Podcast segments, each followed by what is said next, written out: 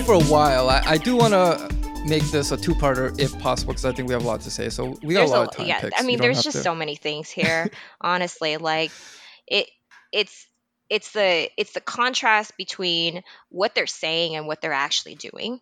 Um, it's also, it- you know, what irks me about this study is that it pretends to be trying to protect the Asian American community. It's trying to advocate for the Asian American community, but and yet the anti-Asian hate crimes, the racial violence that our communities have been facing for the past two years, all of these attacks, um, and the like the virulent racism that's that we've been seeing time and again that is still happening.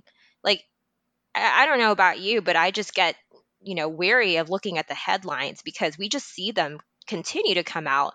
You know, an attack that happened in um, in in Seattle. It's been happening in Seattle, um, definitely in New York, and like coastal cities as well as just you know random places around the country. And it's little more than a footnote in their study. It's like a, it's like a, an aside. Their entire study, even whenever it does acknowledge the anti-Asian hate crimes, hones in on their fixation over the race of the supposed race of the attacker and the disinformation uh, around, you know, and arguing about the race of the attacker. I don't give a shit about the race of of the attackers. I, I give a shit that it's continuing to happen, and there's been no, you know, large scale practical solutions to actually stop this happening. But they don't seem concerned with that. They seem more concerned with the optics um, of what these communities that are actually on the ground, um, you know, how how they're making the rest of us look, it, like from their ivory tower, and they, you know, you can tell they're they're never going to be personally affected by this because they just don't they they don't live in those areas. Um, they're they're insulated, right? Like we said, right. but the the folks who they're trying to speak for they don't even care about protecting. And i just it, it's so clear. Um, and that really is the biggest thing that bugs me about this study. Not the whole mra thing not the fact that i was you know essentially screenshotted and labeled as an mra in there. Like that part is actually amusing. But the fact that they just don't clearly are not even addressing what is really i think the most pressing issue in the asian american community right now which is you know fighting off the racial violence that our communities are facing. Um, they don't even go into that or talk about how we can you know what we can do to stop it. It's it's a footnote and it's it's kind of like maybe one sentence whereas you know mras and misogyny uh, you know um, God, I can't even talk anymore, but just the misogyny, um, supposed misogyny of Asian American men um, takes up an entire page or several pages. Like that to me tells me their priorities are all wrong. And it's like, okay, it's fine if you want to talk about Asian American uh, misogyny. I think we all agree that is a genuine issue. But okay, uh, what in what? How does that manifest itself in this? Like, uh, Pigs, you brought up the fact that they. Okay, so he- here's a great contrast. For all the talk uh, they say about you know violence against Asians, not once is any victim. I mean, I may be mistaken. You know, I, I didn't like read every single page, but pretty sure there's no mention of any of the victims like the Atlanta murders or any of the other uh, victims of the various attacks on Asian Americans that have always been going on but have been really highlighted in the last two years. No mention of that. But you know who is named, especially as victims? Celeste Ng, Jenn Fang, fucking Eileen Huang, uh, as um, and this is in in the the MR Asian page as a victim. They even uh, named something like Suni Lee, but I don't know if you ever read the NBC Asian American uh, article about her, uh, which is all about how uh, supposedly the Hmong community was so against her uh, for having a black boyfriend. It was so obvious that the only reason they brought her up is so that they could go on and defend, like basically elite Asian American women uh, being with white men. And it, it, again, it's like it's never about let's say let's say you're kind of like a, a more struggling lower class Asian American woman, and you know you got to make meet uh, ends meet. uh, and your life's not that easy, and, and you happen to like, you know, meet meet a white man. It, it's never really about that. It's always about like these upper class, media class, like Yale or Amherst or UCLA or whatever these fucking schools, educated women who want to basically live the lives of elite white women. And they're very pissed off that there's like a bunch of like, you know, small group of in the big scheme of things, small group on Reddit. Like Asian identity has what, about 50,000 people. That's not a big subreddit in the big scheme of things. Like big Reddits have multiple millions of people. They're just so pissed off that this small group makes them temporarily uncomfortable in their pursuit of the like elite white woman life. And that it, to them is um, the equivalent of making them the untouchables. You know it, it's so fucking narcissistic i mean i think i think that I, I do think that there's a reason why uh you know the striver mentality is rewarded and that's how michael luo becomes you know uh you know Editor has the job that he has you know? New yorker or whatever. Yeah you know he gets a fancy job right?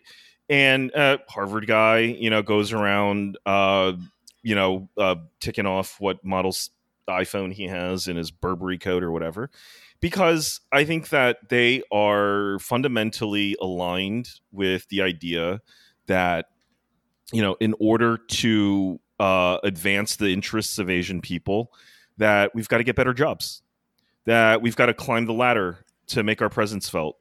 And the last thing you want to do is have these unwashed Asians who don't aren't climbing the ladder, aren't playing the game, they're not players, saying what they really think. And I think if you look at if you look closer towards the you know this at, towards the end of this document, you know it it, it starts it, they have case studies in the end where they're like this is a successful model of of the kind of thing that we want to do, right? And uh, there's this one about um, the Tayo project and the uh, Filipino Young Leaders Program, FYLPRO. And if you look through it, um, this is like sort of like page 43 and on. I, like, what are they talking about? They're talking about crafting culturally relevant narratives, right? Webinars used culturally relevant references to Filipino food and traditional social activities, providing basic information about media literacy and encouraging vaccine up, uptake. And then it, sorry, I'm, I'm not anti-vax. I'm very pro-vax. But what I'm saying is that they were saying like we can overcome vaccine hesitancy through connecting to Filipino, you know, people about their food, about their whatever.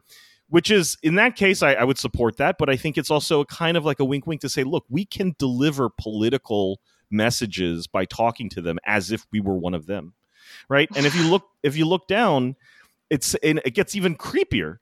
It says um, uh, it says that you know by by having this uh this this this sort of like community engagement that Tayo was able to unlock the power not just of narrative for the purpose of disseminating that disseminating that narrative but also the collection of data. And it, it's pretty it, it's pretty interesting because they're pretty mindful of this. It said community data practices. Meanwhile uh the conventional practices of gathering data on historically excluded communities must take into account the potential harms when data gathering is abused for purposes of surveillance by state agents and other unrelated actors uh, or other related actors. I'm like this is getting close to like hey there's no silver in the ground right here. You know what i mean?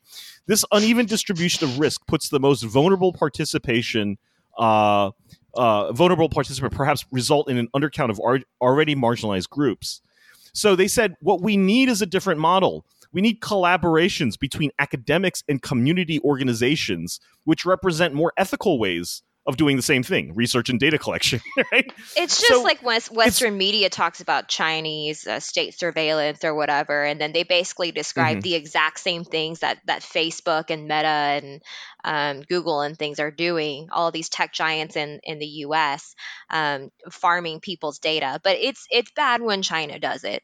So it's basically the the analogy to that. It's it's it's good because we're going to be the ones doing it and we'll make sure that we're doing it for a good cause yeah, and I think even more, but I think there's a wink, wink to it where it's kind of like if there was like a CIA like uh fucking startup, you know, fair or something, you know, and you go in and you're like, look, you want to collect you you I would be like you want to be collecting commu- uh, data on communities of color because that's where a lot of this dissident shit is.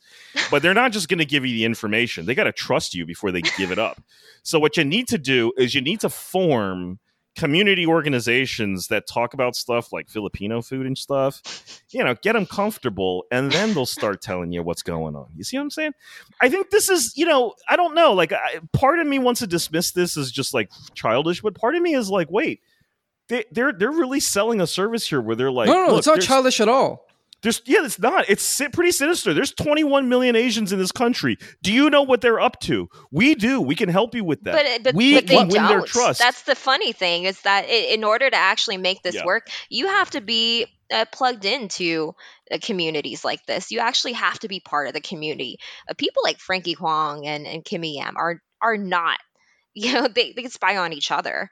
Um, they can Mhm. continue to lurk Twitter and, and screenshot my tweets, but they're not plugged into any Asian community uh, on the ground. Uh, they not enough to get their trust to the level of this case study that they provided. I'm like, you actually Right. have to be No- no, part I of the agree. Yep. community, and you're you're you guys are not. you, you talk about how yes. misogynistic the community is.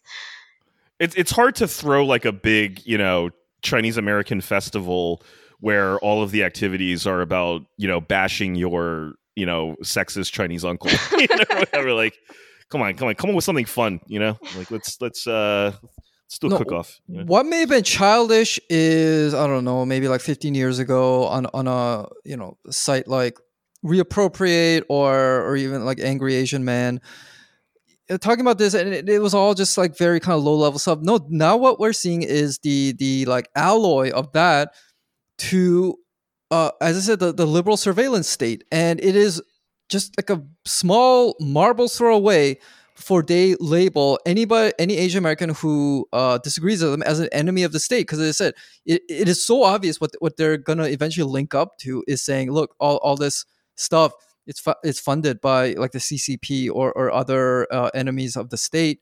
And um well that's already happening at the at Right, the right, macro and level. Yeah they're they're I think they're attuning to that they're starting to realize like wait there might be like a market for this stuff because our government has already taken the view like if you look in like talk you know if you hear listen to what people in the intelligence services say they're open about it they're like yeah pretty much all chinese nationals are linked to you know chinese mss and are basically spies on tap you know it doesn't It's yeah, an as long as they're increasingly popular nationals. sen- I I saw that study that Mhm. was released not too long ago that said that the the the notion that um you know any Asian American not just Chinese ethnic but just any Asian American uh, might be more loyal to their ancestral country than to America and that has been you Mhm. know we've seen an uptick in in that kind of thinking which is Yeah. I- I Yeah. guess expected you know we're we're in a pretty xenophobic time right now and they're they're trying to capitalize on that, which is a little bit fucked up. i agree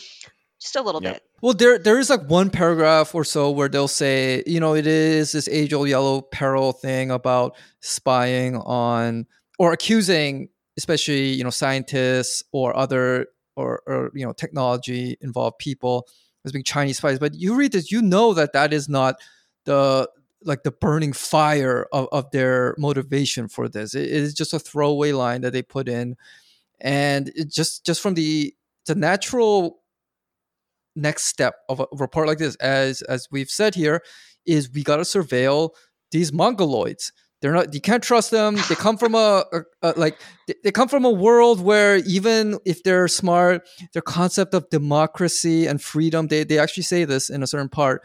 It, it's like uh, you know, it's kind of twisted by their by their experiences. They might not understand it the way we do. We got to teach them or uh, you know we may have to kind of contain them because they'll just never think like us.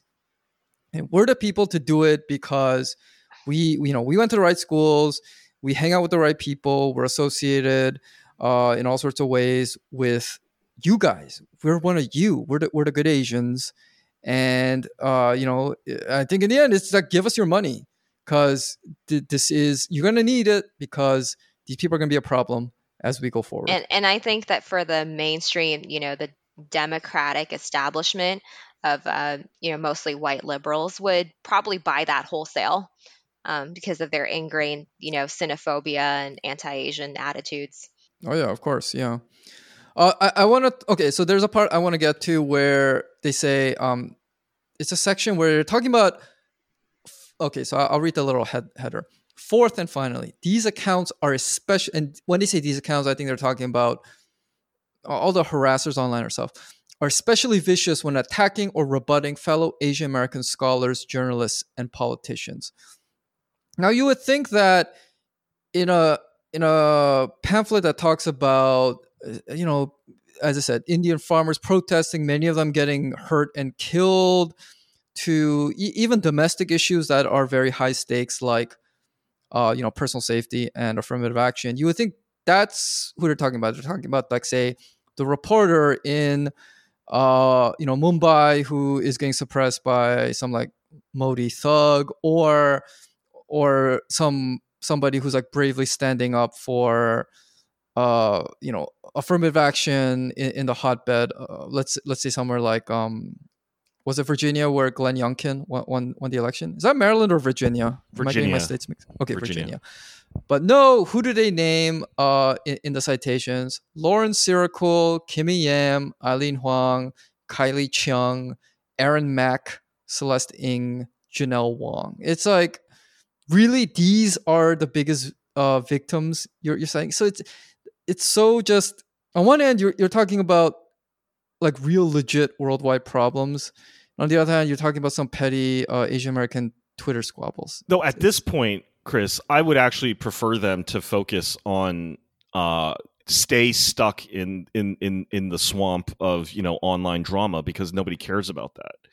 But but but when they start talking and and you know like half of this thing is serious and it's talking about the way that um, international uh, stories are are shaped in or, or and told in America, especially ones involving Asia. I'm like, this is getting serious. You know, like if it because like really, really nobody cares about you know the MR Asian stuff. That that's the thing. It's it's not, it's not really going to go, go anywhere. Like maybe it's a little bit of a uh you know a psycholog a psychograph of like you know Asian American kids online or whatever, but nobody really cares. Um, but I do think that this is a disturbing evolution away from that almost. I mean, the fact that it's still in there, it to me shows that they're still like, you know, one foot stuck in the mud. But they're starting to see the power of like, you know, like maybe what they could be doing here. Um, on page 53, there's a thing called moving forward, which I think seems to be a summary of what they're proposing, what we need, right? And so they say the narratives raised in this report which demonstrate how tensions are sown within, across, and about Asian communities, also demonstrate the different ways people make political meaning out of Asian American identity. We need, I don't know who we is, but we meaning like the State Department, the CIA, the Democratic National Party, and us, we need a multi pronged strategy to build a political agenda for racial justice, not to figure out what the agenda is, not to figure out what Asian people need and want and are demanding, but a strategy to build a political agenda for racial justice. Fact checking or platform takedowns are not enough. No, it's not it's not enough just to fact check and take down entire platforms. What is needed are diverse skill sets of investigative research and journalism, creative and strategic communication, and intersector intersectoral intersectoral community organizing to acknowledge and address. Uh, now it gets into some kind of bullshit speak. But so you see what I'm saying? Like this is a sales pitch. This is saying like we need this to me is the white paper or the pitch book for how the state goes about co-opting any potential Asian American or Asian dissident uh, uh, cells or or or other, you know, just hot spots of dissident thought and and and, and threatening ideas or whatever. We need how uh, do we extensive... infiltrate? Oh, sorry. No, no, no. Go ahead. I, I just I was kind of building on what you said, just to summarize yeah. No, that, like we need resources yeah. and a surveillance technology to beat these guys into submission. In a nutshell, yeah. that's you, what they're saying. And you need us. You need insiders that that that and, and this whole deck is to prove you know they have an appendix where like some of it's not half bad. They talk about the history of of of you know well they talk about Yellow the model minority myth peril. talk about profession yeah right? So they're they're like look we're versed in this stuff. We know how this stuff works but we you need us to help you craft the political narrative. And this is totally anti-democratic isn't it? I mean this is the new political model and we saw this happen to blm we saw blm co-opted and turned into uh you know something that was very different than what it started out as. And i think this is they're saying like we need to start thinking about asians. They are a threat. Have you thought have you or have you seen what they're saying on weibo? Have because you can't read chinese but we can. Have you seen what they're saying over in the you know the the right wing vietnamese that you know uh you, you know that there are vietnamese that are really anti-vax you know and don't don't like democrats? So th- you know i don't know. I i think actually th- the more they want to focus on people being mean on twitter i think that's the weekly that that's actually like the frankie huangs of the world doing us a favor by being the weak link and not being serious about this. Because nobody in the cia or the state department gives a shit about a tweet saying Frankie Huang is uh, a sellout, you know, and there's all these Asian women chasing white dudes. People are like, yeah, we're not really, we don't really care about that. Uh, that's not really what we're after. We want to know if anyone out there is, you know, what are their thoughts about the Chinese Communist Party? What are their thoughts about the BJP? What are their thoughts about, you know, like that kind of stuff? And that's getting really scary because to me, I'm like, now you're getting into really legitimate Well, that's I think that's why they're trying to hitch that MR Asian thing to that wagon because it's something that really, you know, gets on their nerves and they'd like Mm. a like a systematic way to steamroll that once and for all, you know, and this is their best chance.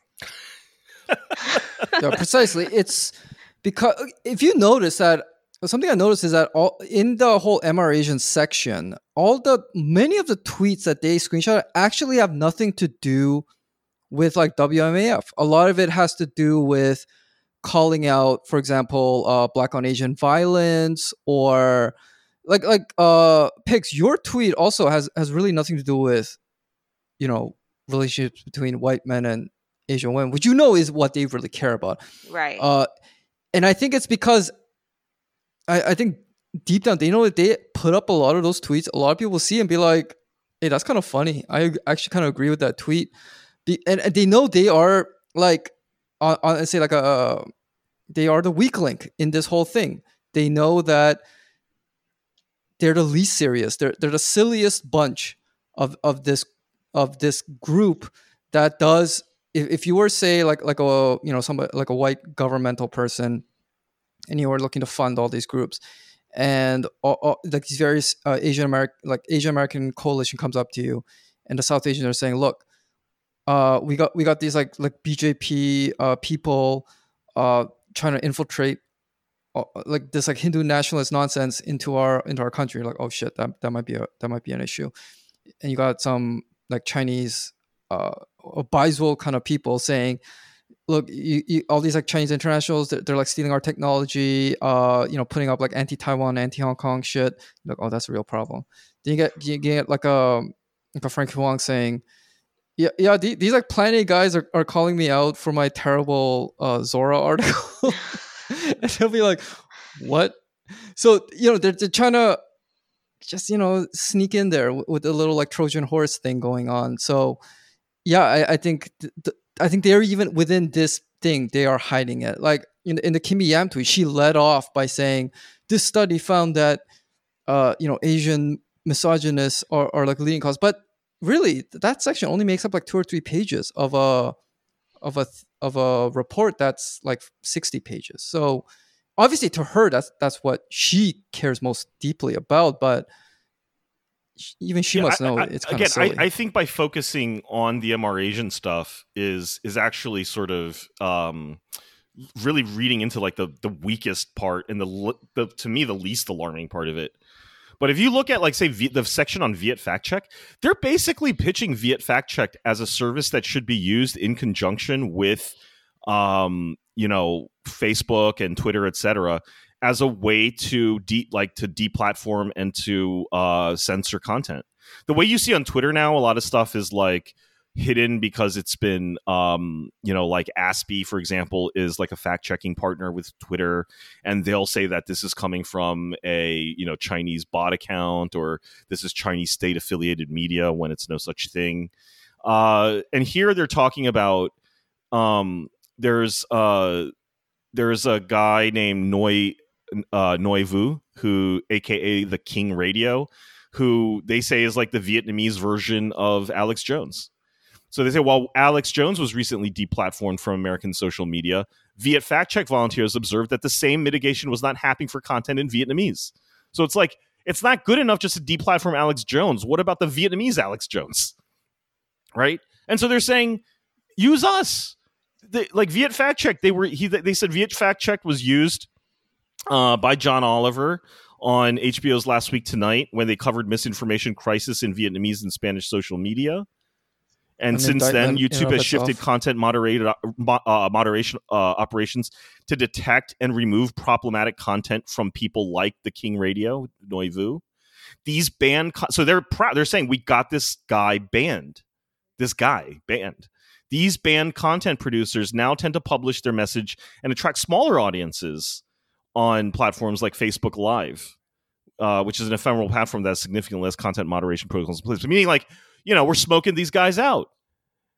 Um, so I don't know. Like, I think that when I first saw this, now now that we've been talking about it, and I'm kind of making this realization as we go through it, is like, yeah, my intersection with this is probably because we did talk a lot about the stuff that has been labeled anti-feminist in our marriage.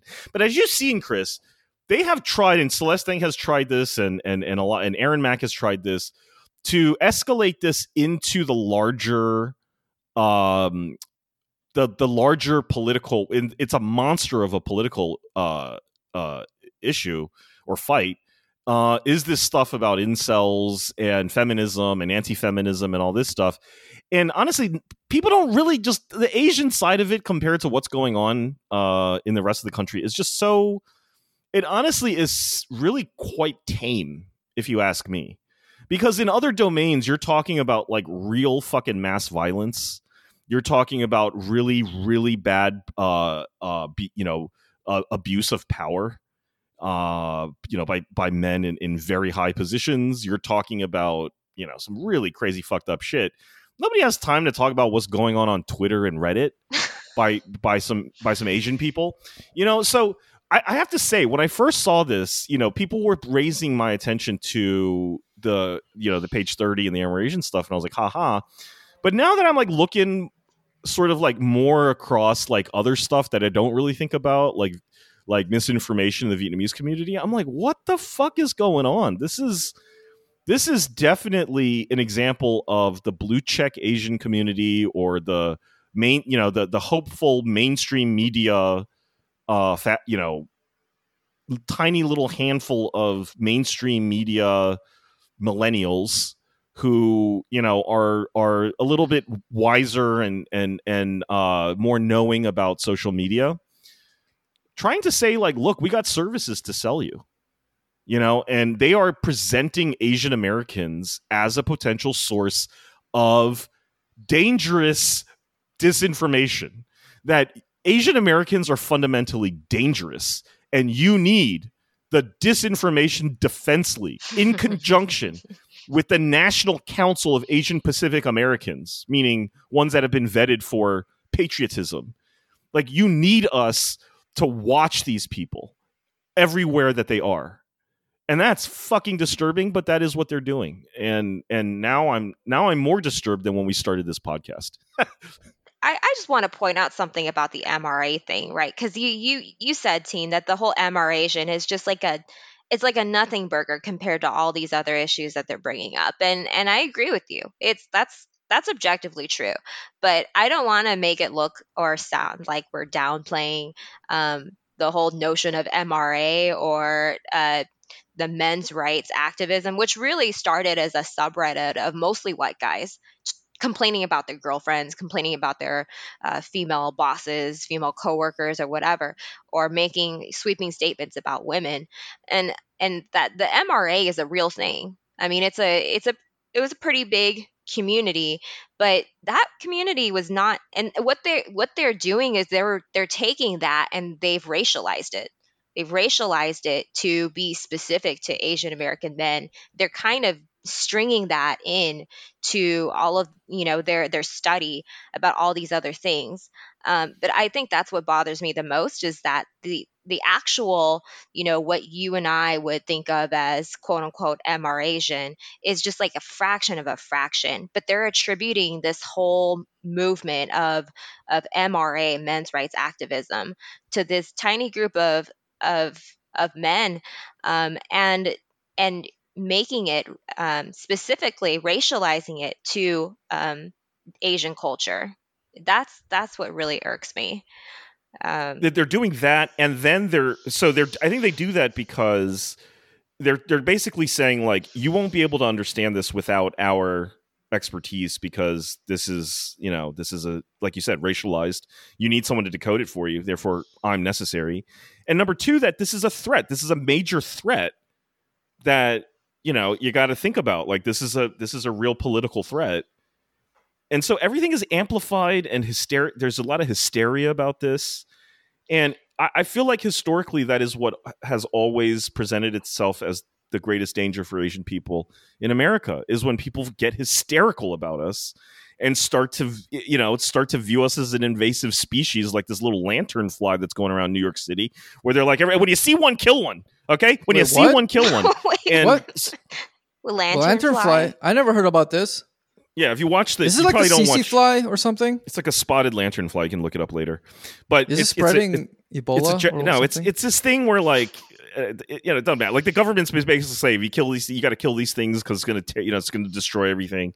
And and recently they've been saying, man, maybe we were overstating it. Actually, these lantern flies aren't quite as bad as we thought. But I mean, I think that you know, this is a really fucked up report that they did um because like consistent with what Pix said it is taking um it is it is racializing us into a it is making asian people in america fundamentally packaging us up as a racialized threat to literally like the stability of the united states.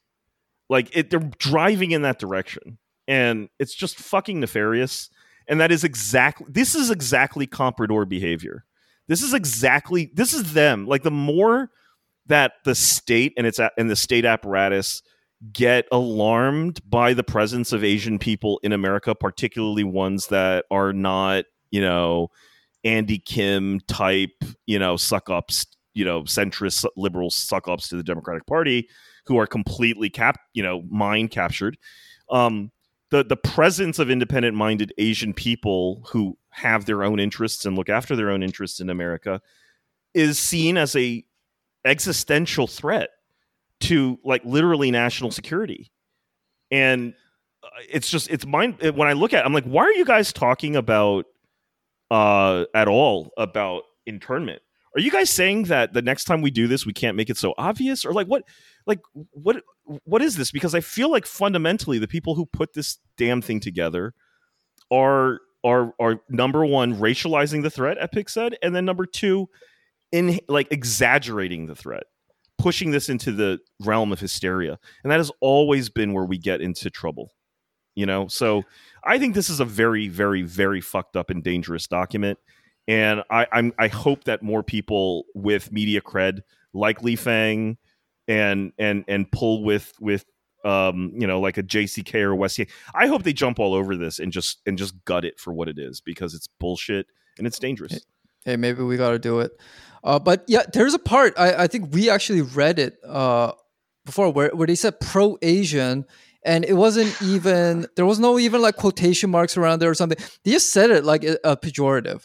Now I, I don't I don't think that let's say if you were another minority group, they said oh it's um pro Latino, like oh La no, Raza, yeah, if like La Raza is pro Latino or NWC is pro black, that it would be said as something the equivalent of like say pro white. But with Asian, it was just a given. Oh, they, that's they absolutely how they positioned it. And and once again, you have this sort of you know this false equivalence and this weird adoption of this surrogate white guilt in in the boba liberal group here where you know, as an Asian, you feel like you have this um, sort of sort of white privilege, or that you occupy the same, you know, so, um, socioeconomic you know space of privilege uh, because of your adjacency and you have to feel bad about that so being pro-asian is is bad being a quote unquote asian supremacist is bad you guys have heard you've seen that term right asian supremacist um or Han Yeah, supremacist. Han Han supremacist. especially, That's, that's that's the word they love. Yeah. I, it's it there's there's no there's no basis for that. There's no factual basis for that but they're turning that into the the sort of you know walmart version of white supremacy but in the within the asian community. And it's complete bullshit.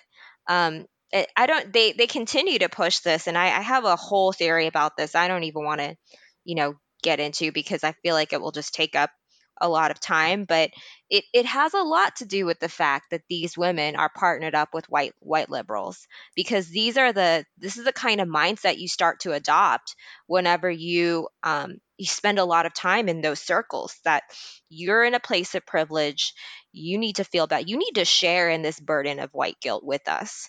Um, and and so whenever i'm you know that a lot of the time whenever i call out like the the pairing of the boba liberal with white lib it's it's not because i'm an mr asian obsessed with wmaf or what what have you it's i'm pointing out the dynamic that exists as a result of that pairing um, it's it's not just the race, but it's also their politics. It's the fact that they're both fucking liberal, uh, and within the the liberal group within the U.S., there's a very deeply rooted um, anti-Asianism and kind of Orientalism that has not been addressed because they don't have the same guilt around that as they might have with with other uh, minority groups. Uh, being anti-Asian has never really had much consequence or triggered white guilt. Therefore, it, goes unchecked a lot of the time.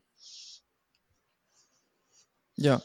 To yeah, well said. To the extent that white adjacency, white adjacency exists in Asian America, no group has it more than like a like Ivy or equivalent educated media class Asian partner with a white person, male or female. Yep. Uh, you know, it's like men. If you're an Asian man, you're a white woman. Same goes for you, and it's the but it's this exact class of people who then throw that accusation often at either just a kind of like you know average middle class or even like working class asians and accuse like say you know the the struggling uh, asian kid whose real only hope of climbing the social ladder is to get into a top college or or even just like, like a top like magnet school type high school and accuse them of white adjacency when they themselves, the people labeling, uh, throwing those accusations, have already gone to those schools, have already made it into their elite social. It's so disgusting, and I think more and more young Asian Americans are seeing this, and I think that is another part of this freak out among this crowd, which uh, I, I w- I'm not proud to say is I think mostly of my generation. Pix, I don't know how old you are, but I'm I'm 34, solidly millennial. I think there's a very millennialist uh, Asian American mindset. This idea of oh, if we just because it's like the, the older Asian Americans were maybe a little bit more conservative, like oh we we gotta assimilate into this either middle of the road or or kind of more conservative mainstream America.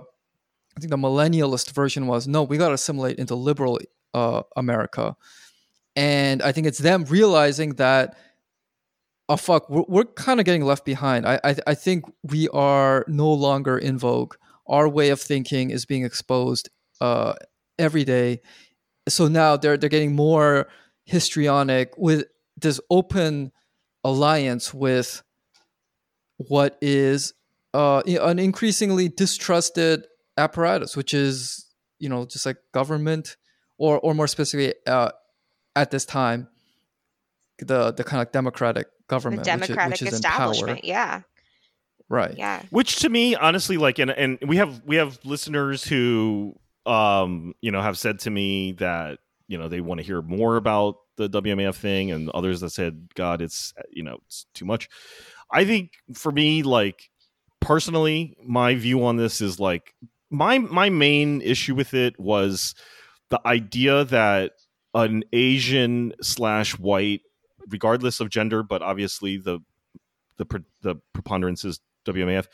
That that provided this cover story that that, that that was that was an inherently progressive pairing and that there was a lot of political information in there and that oh this could not you know people in an interracial relationship could not have you know, racist or fucked up thoughts and i think that is long gone at least with respect to the white and asian pairing i don't think people view that as uh s- somehow an inherently enlightened pairing now is it inherently fucked up i don't think so. I don't know. I don't really care at this point because I don't know. I just feel like as long as we just do do like dispose of discard this cover story that you know this is somehow just inherently good uh versus like let's I think the ideal should be it's just sort of neutral, it doesn't really say anything. Then I'm fine with it. Yeah, I, I stay away. I from race essentialism when we're talking about, you know, interracial uh, partnerings of, of any kind. So, I mean, you know, inherently there's there's nothing wrong with any race, you know, partnering up with any other race uh, or interracial anything, right? But we see we see patterns, uh, and and not just with race, but with class. Um, and we pointed this out already. You know, upper middle class, liberal, very ins- insulated um, circles and usually you know white plus asian and most most of them are a asian american woman paired up with a you know a white male and whenever they're you know leaning liberal it's this whole dynamic uh, that comes into play that it's really different from if they're in a conservative circle uh, their politics you know really influence like the way they deal with all of this this weird um, racial dynamic that goes on. And so You tweeted about this. yeah. Yeah. Can you can about how like I think you said one uh, for for liberals they perform white guilt and for conservatives they mimic white supremacy or something like that. Was that was yeah what so i mean like the you know conservative leaning you know asian kind of and, and i i, I want to say in in both instances um assimilation this assimilationism is a really big part of it it comes into play. So if you're really assimilationist and you want to be a good american that means something different if you're uh you know bleeding conservative versus if you're a bleeding heart liberal right?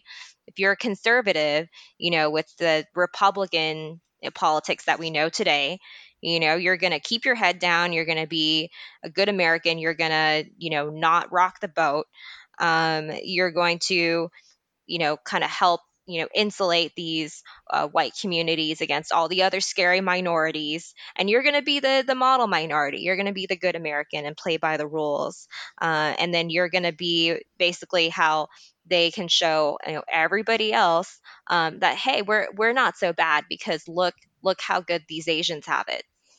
And so i mean that's that's what we see right? That's what the that's what boba liberals have this super like strong knee jerk reaction to whenever they see that anywhere.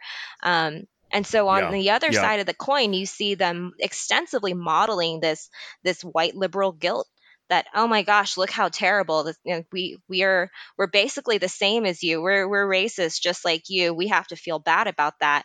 Um, and this this actually is reinforced by the fact that a lot of these these folks isolate themselves from the Asian community. And so like the the more um, isolated they get from the community, they really know nothing about their own community other than what's been filtered through this lens of of you know however like white society sees these um, asian communities and other minority communities. So you start seeing it through the, that lens.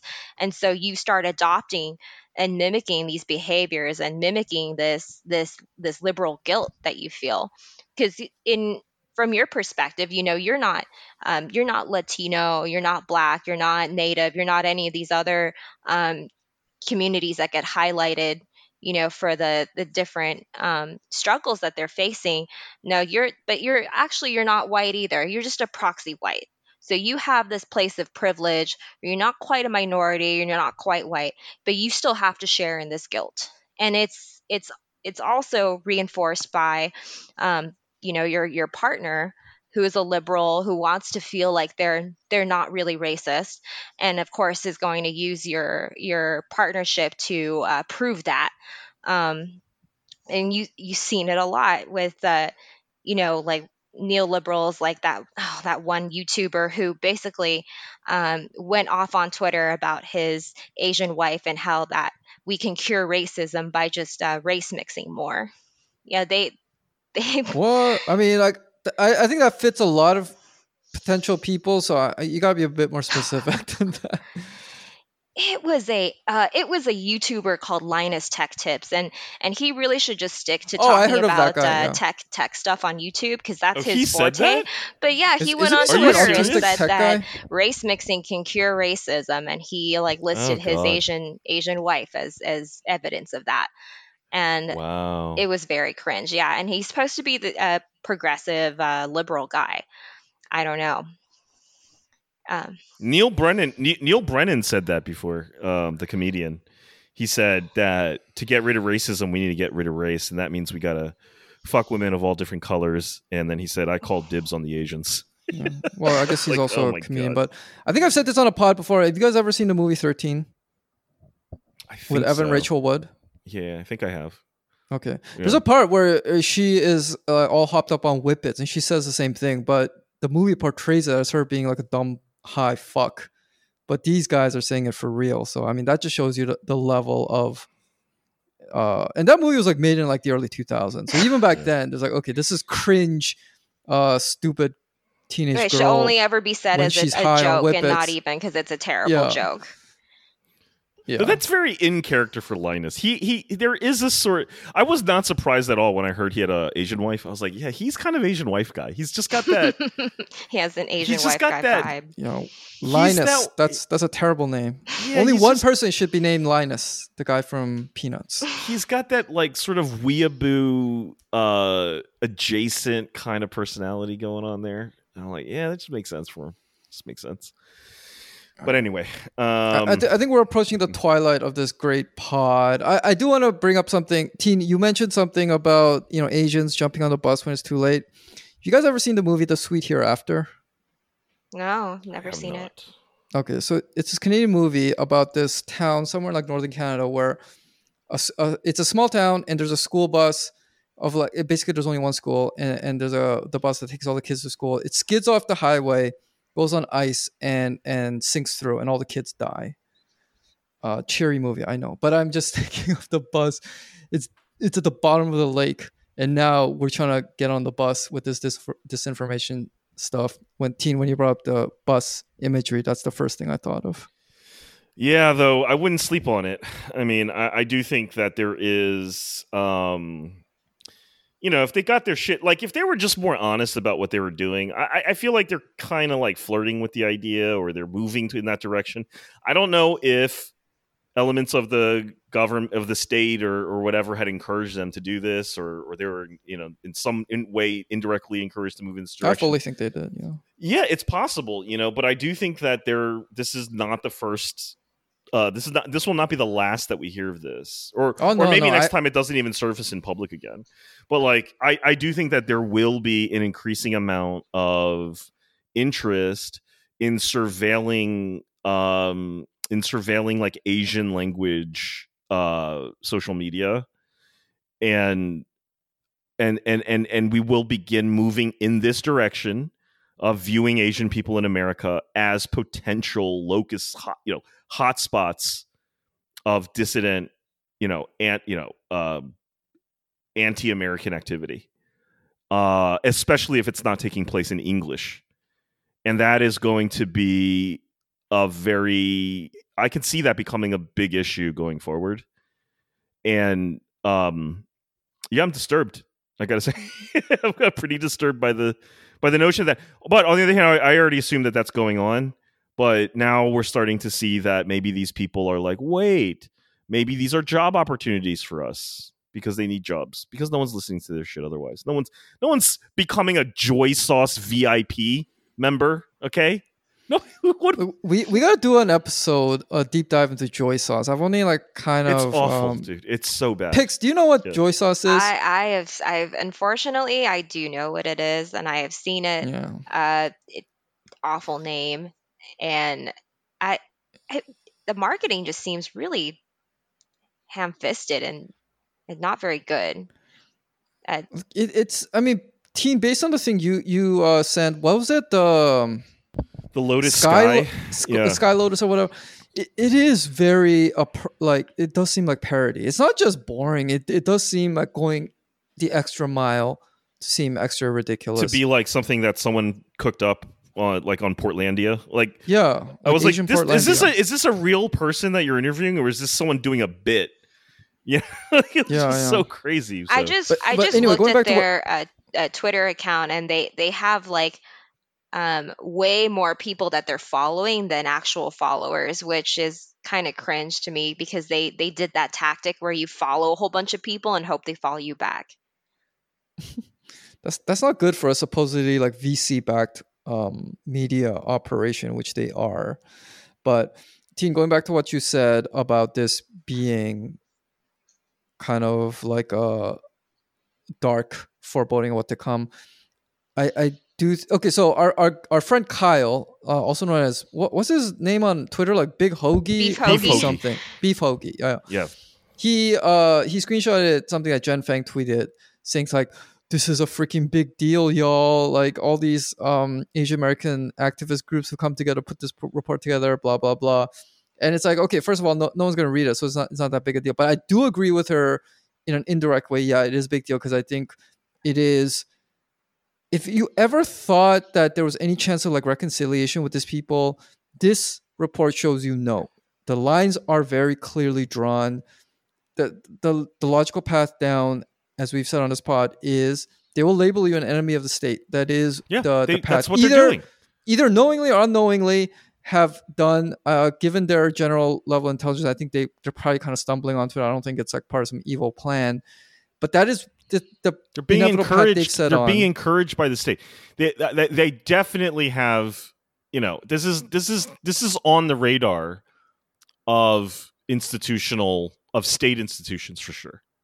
Like they, they want to infiltrate social media that's done that's conducted in foreign languages for sure, and they they eh, and when they talk about disinformation, where was this disinformation coming from? Is it foreign disinformation that's leading Asian Americans astray? No, it's disinformation coming from Asian people in America.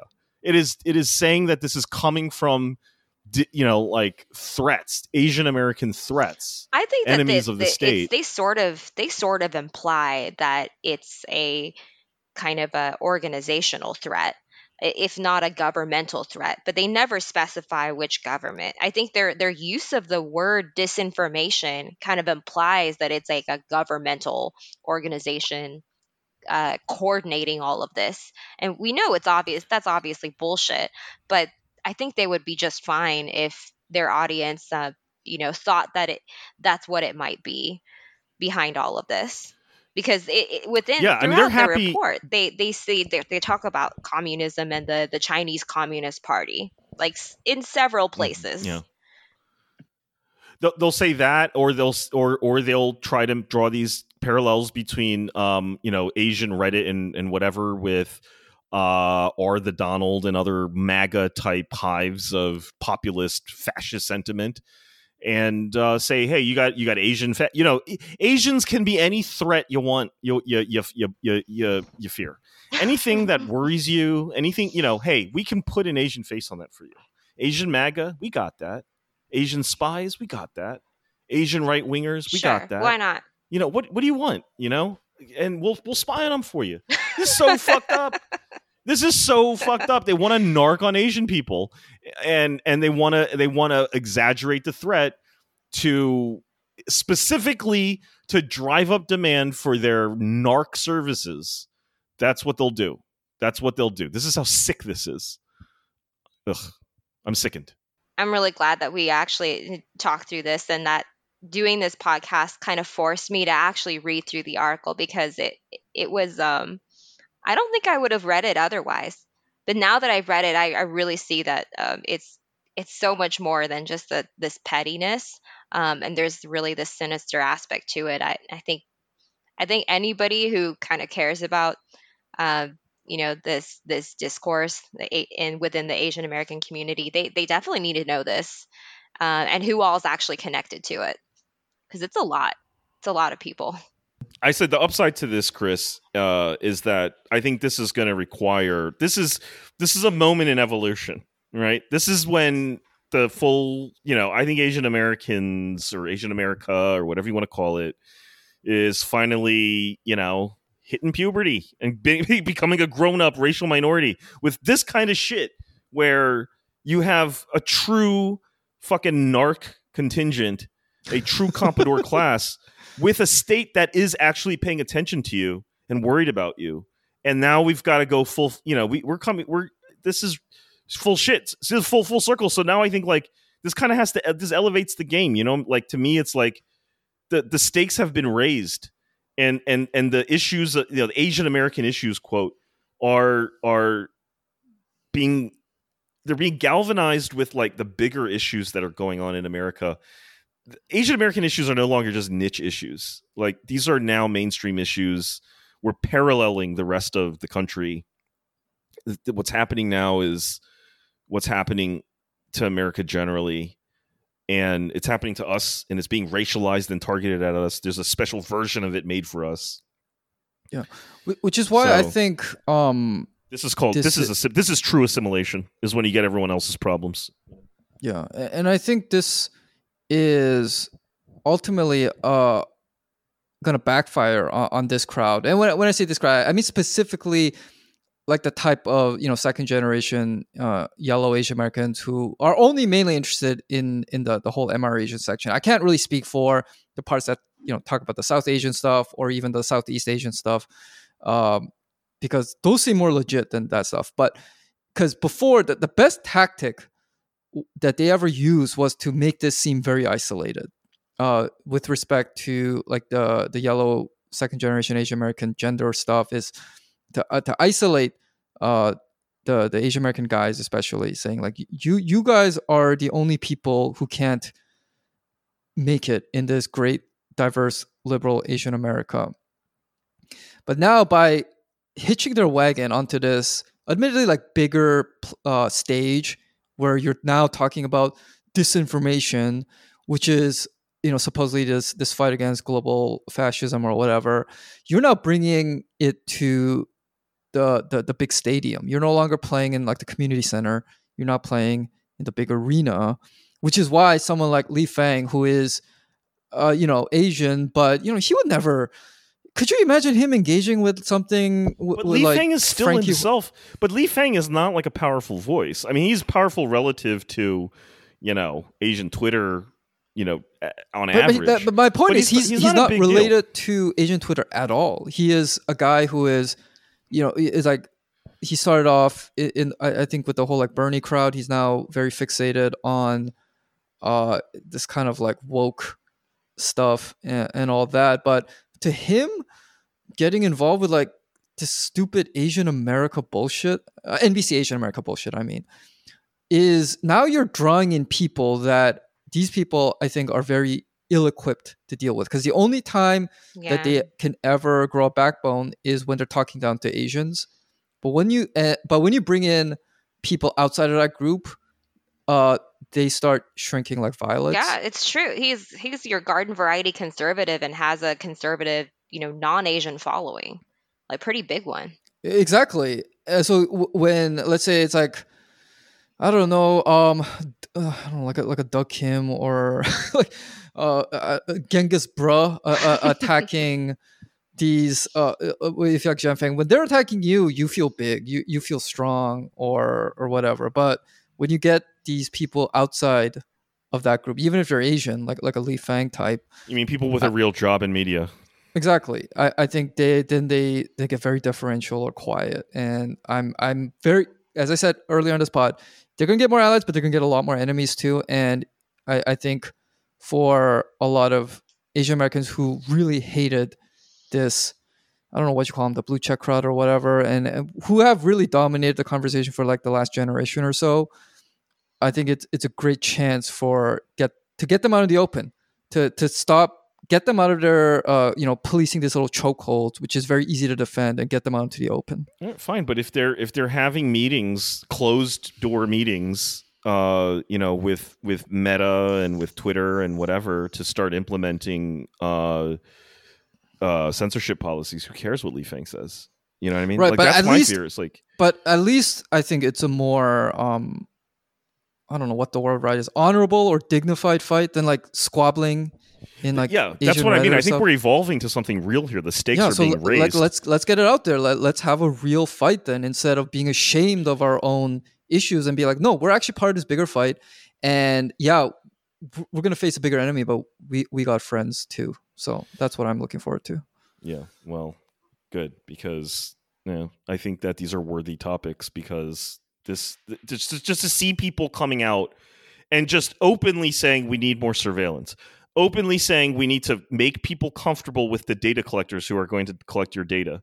Uh, so we can, you know, so we can, you know, we can sidestep their their healthy suspicion of that activity. You know, to openly say that we need to, regardless of truth, identify what we consider disinformation. You know, for them to just openly say these things, I don't really care even like what the topics are, like or what the issues are. But the fact that they even frame the document in those terms is like, you people are fucking disturbing. You know, like you're the enemy now because you don't have a you don't have any sense of like, oh, maybe we shouldn't even maybe we should hide this. They're like, no, we'll just openly say disinformation has nothing to do with truth. It has everything to do with whether it's politically convenient. You know, you're just like Jesus Christ. How much how much higher can you raise your hand when you know the headmaster asked for like volunteers to be stooges? You know, Yeah, I just Jesus think that Christ. that's the the it's most just pathetic. uh, the most um, revealing part is how little they talked about the actual issues that are happening on the ground the, these attacks that continue to happen. They, they they want you to to spend all your money and resources policing how we talk about them. Not not into helping the the asian women and elders being attacked but policing how we're actually talking about them. That's that's the that's what's really important. Um Their dream is for the State Department to set up a Department of Asian American Affairs to to do Asian specific targeted propaganda operations. That's their dream. they, no, they basically want to make the uh. Asian American subreddit into real life. Ban all the all the users that make them slightly uncomfortable, and just just whittle it down into this thing that that makes it's all about their lifestyle. You know, makes yeah, they want institutional backing for it. They want that to be an important mission for the for the for for someone of meaning, whether it's a, a, a Twitter or a or a government uh, agency. I mean, they, they they have ambitions here, and it's they're creepy ass ambitions. You know, they're creepy fucking people. They're they're they're they're, they're stoogey they're little weird they're, they're they're super fucking weird. they're they're fucking weird, man. you know? And they they hate their own people so much because they've been yelled at and made fun of on twitter and bullied and shit that they're like yo i'm gonna you know what? I think i might do everything i can to land some of you motherfuckers in jail. You know? I like they want they want people showing up at like the our asian identity headquarters fucking mar-a-lago style you know fucking fbi agents with their ar-15s out just we're not even going to tell you what we're searching for. We're looking for the posts you know we're, we're looking for the dms it's just fucking creepy man. Super fucking creepy. I hate these people. Anyway. Remember when those um I think they were uh, Elizabeth Warren fans who complained that they were getting snake emojis sent to them. I re- and I also remember th- this wasn't li- uh, related to Warren. Uh, there was like a whole like corn cob thing. I forget what that was about, but I think uh, certain online users would send the the corn emoji to people they didn't like, and they cited that as basically like a hate crime. It's it, they're all part of the same. So they're just the yellow version of, of the same people, and they're all part of the same party. Like literally, they're all part of like the the mainstream Democrats, and whether they'll admit it or not. Uh, I, I think they'll they'll put up a front about, oh, we're actually these radical leftists, but it's like, where are you getting your funding from? You're, and you're lockstep with these people. Like, stop stop fooling yourself. The only bright spot to this whole thing was were the Indian, the people who covered all the Indian issues, because they're they're clueless. Like they they don't understand that they're doing a CIA pitch book. So they're like, technology companies were fully complicit in the censorship of these protests, and I'm like, yeah, they're they're happy about that actually. like you're not. That's not a problem. They were happy about that. So unless your pitch book is saying like they were fully complicit in the censorship and we think that's a good thing, I'm like, yo, I think the Indian contingent of this group is actually fairly based. They're legitimate. I- They're fighting a good they're fight. legit, and I they're fighting the good fight, and I hope they take over this project away from the uh, East Asian contingent or whatever that's driving this nonsense. Yeah. And that, So, that's good- not to say job. there aren't worthy East Asian uh, groups that could replace these people, but y- y- like like Oh, they'd be it'd be it'd be way too. I mean, it would be it would be like the equivalent would be like you know um the you know they're they're really like they're really uh, technology companies are censoring posts from Chinese state affiliated media. It's all fucked up, and I'd be like, dude, that's not the way to pitch. Okay, like you know, Yeah, I mean, there's an East Asian uh, contingent that cited uh, Eileen Huang as a prominent uh, representative. I mean, that, that tells you everything. And, and li- listen to this. Uh, this is what uh, I wanted to get to. This at the end. Uh, what we need: healing justice. And uh, uh, things they say. We need to coordinate and research trauma-informed practices as part of this work. Uh, for example, this may include finding ways to prevent and address burnout and to shift the palpable fear, stress, and anxiety in our communities. What the hell does that mean? Like, how do you nothing. do that? It doesn't mean I- anything, I would and it's not meant to mean anything. if they actually had any uh, guts, they would say something like, "Hey, you know what? This uh, you know, students for fair admissions versus Harvard thing is bullshit. This is how we're going to fight it. Fund this organization. This is our legal argument." They would actually have a plan, but it's all this developing practices for intentional relationship building. What the hell does that mean? What do you mean? Why would you build a relationship without an intent? What But- is but, this? No, because because here's the thing though. I do think at this stage of the game that that is not stupidity. That's that's just throwing chum in the water to throw off all the clueless people and Yeah, get them sure. distracted into fight because they, oh because they know people are going to be like either some people are going to be like hmm I really like the sound of that and other people are like what does this mean? And it's it does it's there as just pure distraction. And Yeah. and I think that that that's just trying to sort of like disguise the reality of what's going on here. And and and this is just a lot of like distractions deflections. I think a lot of the puffery that you see around that you know just the frustratingly like meaningless vacuous puffery like that you were just citing there is really just it's really meant to disguise and and we are definitely see, you know i think the peop the people who are a little bit more conspiratorially minded are able to decode what's going on in this fucking thing and be like i think they want to spy on us Well, yeah, because they, they can't be honest about the real call to action. So they gotta put the Yes. vaguest, most. They've gotta- Well, they've they got gotta they gotta hide it. have something. You gotta end the narrative in some way, but you can't be honest about it. You can't be like, hey, uh, you know, Meta, why don't you give us funding? You you wanna you know take over the the WeChat users, or hey, you know, the State Department. Uh, these people, uh, they might be Chinese spies or whatever. they can't actually say that, but they also can't put nothing at the end, or people will be like, "Well, what the hell was this all about?" so they're like, "Okay, let, let, let's just put the Vegas thing so that anybody uh, burnout is like, what the hell, burnout? This isn't about like a study group where you just cram for an exam.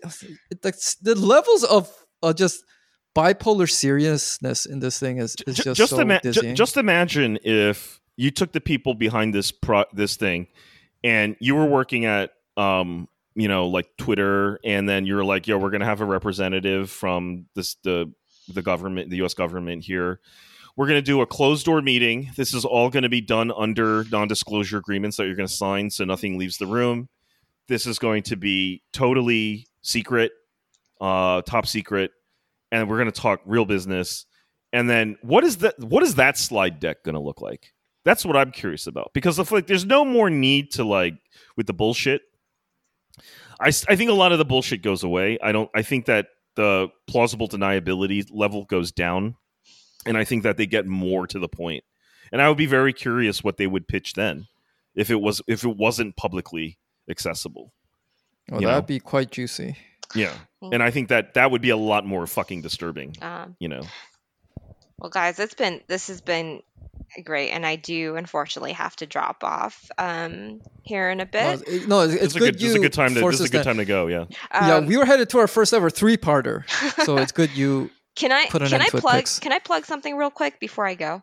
Yes, yeah, for please. sure. because because this this study and whenever this was passed around and all of the the usual suspects uh, twitter accounts and they really heavily promoted it um, they also kind of passed around the hat like hey, hey here's who you donate to if you want to support more things like this and if you know anybody listening actually wants to support a grassroots you know organization actually doing practical things to help protect the asian uh, women and elderly uh, who are most vulnerable to these sorts of attacks, um, ch- go check out Dragon Combat Club. They're on Twitter, they're on Instagram, um, they're doing great things. They things. were on our pod once. Yeah, they were on Yeah, we had them. pod. We had them on the pod. Yep. yeah, Drag- yep. ten, and and um, Yeah. they're great. And they they gave me free uh, self defense lessons and equipped me with Oh, uh, nice. pepper spray and things. Those Yes. are the practical solutions that we need in the middle of all of this bullshit while people are arguing back and forth about uh, things that don't really help the community in, in a practical way. So go check them out. Mm-hmm. Yeah, Yeah. really cool. I, I took some uh, of the of their like Zoom based um Zoom based martial arts classes. It's pretty fun. My wife and I do them by Zoom, uh, and I think they're going to do some more in person stuff. So it was really neat. Yeah, it's great. They're in New York, Agreed. and but they, you know, they conduct their their Zoom classes everywhere. So I was in Seattle and I took it, and it definitely helped me. Awesome. Very good to hear. All right, Well, lead us All out, right, uh, Chris. Yeah, listeners, thank you for joining us. Uh, this was uh, a longer episode, but I think this is a very worthy topic. And I don't know, there's something about the end of summer slash September that just brings out uh, Asian American drama. This, it was around this time last year when uh, the failed attempt to cancel Simu Liu happened. It was like mid September, I believe, because Shang-Chi came out at the end of August. Uh, and that's also when the Slate uh, MR Asian article came out, which was great for us because it gave us grist for the mill for at least uh, several weeks. So who knows what's in the pipeline? I, th- I don't know. I think maybe the summer they just get kind of bored and they and this is the only thing they can talk about. Uh, so maybe Yeah, Chris, it's back to school time, man. No more Yeah, fucking but- around. We got to up our game. All right. Right. So, uh, listeners, you may be in tune for more uh, juicy episodes. So, tune in then. Uh, Pix, thank you for joining us. Uh, teen, pleasure as always. We'll catch you next time. Bye, everyone. See y'all. See ya.